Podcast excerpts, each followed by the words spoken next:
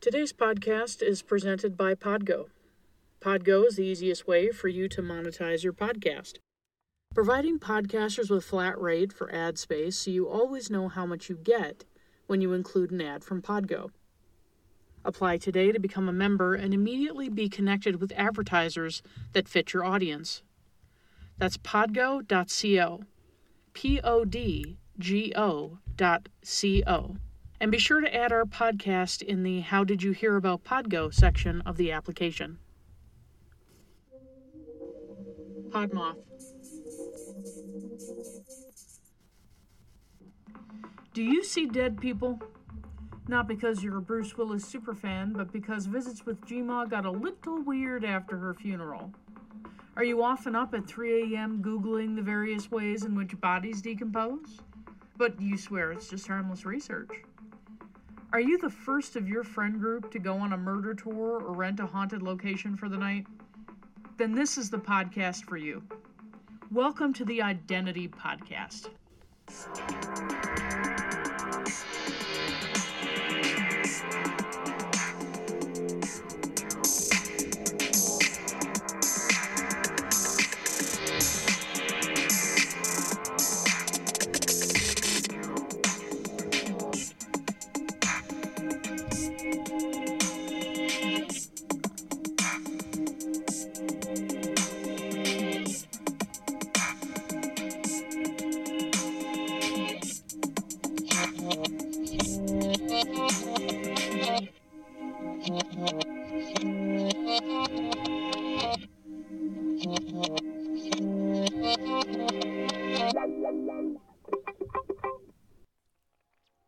Hello, dear listeners, and welcome back to another Off Week Weird, brought to you by the ODDentity Podcast on the Podmoth Media Network, your foray into weird, wonky, and sometimes downright spooky.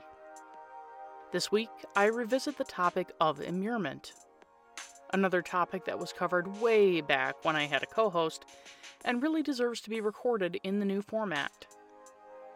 So, Find a comfy arch and flatten yourself against the wall while I break you in. Don't worry though, I'll bring some pancakes to slide through the food slot a little bit later. And now, on with the show. If you know anything of the case of the serial killer Elizabeth Bathory, the Blood Countess of 1610, who believed that the blood of local virgins would keep her young forever, you already know about immurement, or the practice of sealing an individual up in a wall or other confined space for a prolonged period of time. Bathory was sealed inside a tower in her castle and left with only a tiny opening for food, like very flat food. Bathory lasted four years in her prison, but some sentenced to immurement lasted far longer. Some didn't last long at all. Immurement can also be found in literature. Edgar Allan Poe used immurement as a form of punishment several times, but most famously in The Cask of Amontillado. Villain Injun Joe meets an accidental and untimely end in The Adventures of Tom Sawyer when he's immured in a cave. Oscar Wilde wielded immurement like a club in The Canterville Ghost, and several characters in the gothic soap opera Dark Shadows, specifically Barnabas Collins Collins is a vampire and cannot die, so his punishment is eternal, suffer immurement. Cultural folklore is rife with tales of people being bricked up inside bridges and behind the walls of ancient castles. It was popular to offer a foundation sacrifice to ensure the longevity of the structure and to bring good luck to those who would reside within it. In particular, Greek, British, Scandinavian, German, and many other cultures participated in the practice. If it's any consolation, the sacrifices were likely put to death prior to being immured, though we can't be sure. Now, immurement sounds like a cruel and unusual punishment, but there were actually people who elected to be immured, particularly the devout of several religions, including monks, nuns, and priests. In some cases, these devout souls would be bricked up along with a small child, a symbol of innocence and purity. It was not uncommon for nuns to be bricked up for a decade or more with a child companion, generally an orphan, but sometimes willingly given by their parents, who was a gift to the Catholic Church. Both individuals would receive food through a small slot and would never emerge from the chamber. There are no records of a child surviving immurement. In the 4th century AD, a nun named Alexandria was immured for 10 years. St. Jerome wrote of one devout follower who spent his entire life living in a cistern and surviving on only five figs a day. As much as immurement could be used as a faith strengthening practice, it was also used in the religious community as a punishment. Priests who were found to have committed pederasty were sealed in a coffin and suspended inside a tower until they starved. In 1409, four clerics in Bavaria were subject to this form of immurement, as church officials felt that the usual punishment, immolation, was too merciful. In the 18th century, the governor of Lebanon, Jazar Pasha, decided to build a wall, something both decorative and entertaining, around the city of Beirut Pasha, known to be a cruel and vengeful man, captured a large number of Greek Christians and ordered that they be built into the structure. Their heads protruded from one side, allowing Pasha to watch as they suffered and starved to death. In 1906, a cobbler from Marrakesh was convicted of murdering 36 women and was walled up for his crimes. His screams were heard for two days after his immurement, on the third day, he fell silent. According to Henry Charles Lea, an American historian, civic reformer, and political activist, quote, the cruelty of the monastic system of imprisonment, known as in pace or vade in pacem, was such that those subjected to it speedily died in all agonies of despair. In 1350, the Archbishop of Toulouse appeared to King John to interfere for its mitigation, and he issued an ordinance that the superior of the convent should twice a month visit and console the prisoner, who, moreover, should have the right twice a month to ask for the company of one of the monks. Even this slender invitation provoked the bitterest resistance of the Dominicans and Franciscans, who appealed to Pope Clement, but in vain.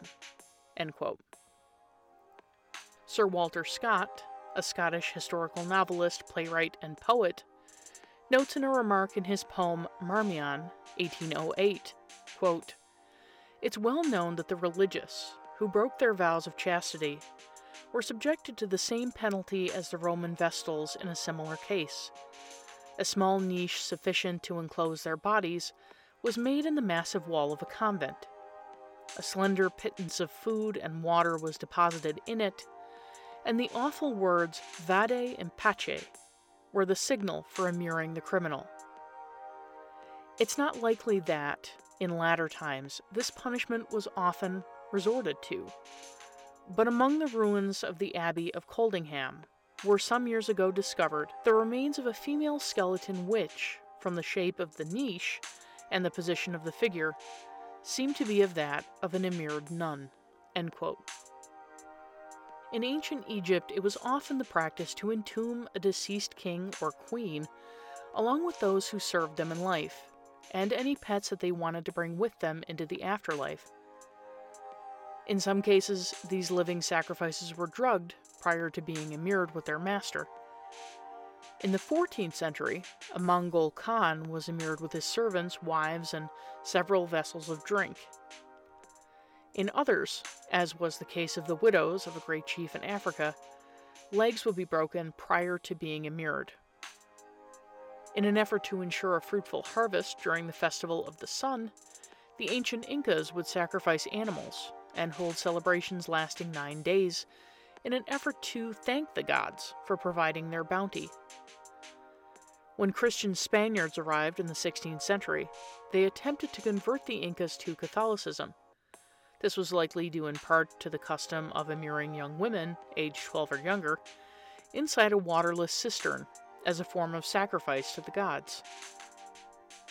Why would anyone immure a newborn, you ask?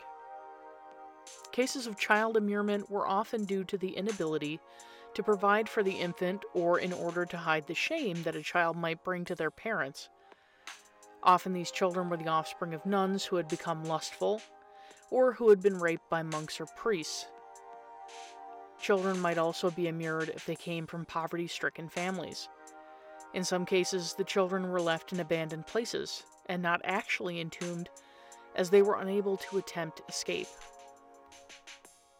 Now, you've likely seen the episode of The Simpsons, Last Exit to Springfield, where Mr. Burns relates the story of a worker in his grandfather's power plant is found with atoms in his pocket. As he's dragged away, Burns discusses labor unions and Japan's economical and industrial prominence. He then remarks, quote, If only we'd listened to that young man instead of walling him up in the abandoned coke oven. End quote. On the HBO TV series Oz, a preacher, Luke Perry, is walled up by some inmates. He's later found by prison officials. In a 1984 episode of Thomas the Tank Engine, Percy is immured in a tunnel for refusing to leave during a rainstorm. I think it had something to do with him being afraid that he'd ruin his paint job. You have to trust me on that one. On the HBO TV series Game of Thrones, Doreah and Xhoan Daxos are sealed in an empty vault in Daxos Villa after betraying Daenerys and attempting to steal her dragons. There is definitely a trick to surviving this particular method of torture. Obviously, rationing what little food and water you were given, and finding something to keep yourself from going batty were givens, but your fate really relied on your keeper and whether or not the people on the outside would continue to care for you. If they forgot about you completely, you were doomed to spend the remainder of your short life entombed with only spiders and cobwebs to keep you company. Unless you were a nun, who was immured with a kid, then the two of you could just play Parcheesi, or whatever, until the food and water ran out. That's it for this week, dear listeners. Tune in next time for more tales of the creepy, weird, and paranormal. Until then, stay spooky.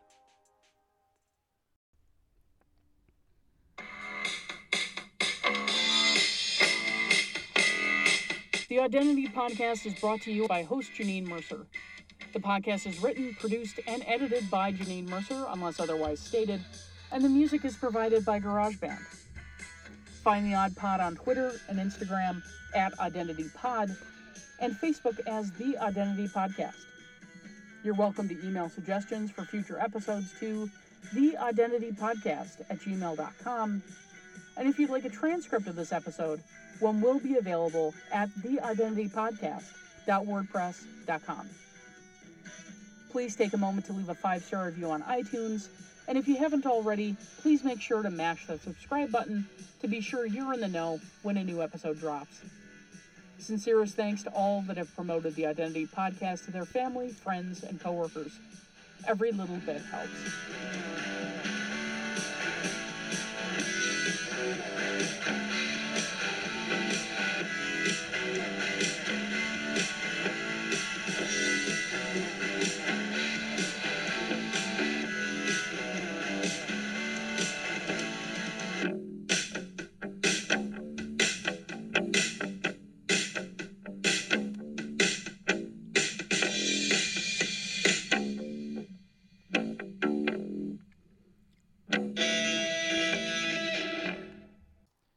Today, we bask in the light of mustachioed greatness.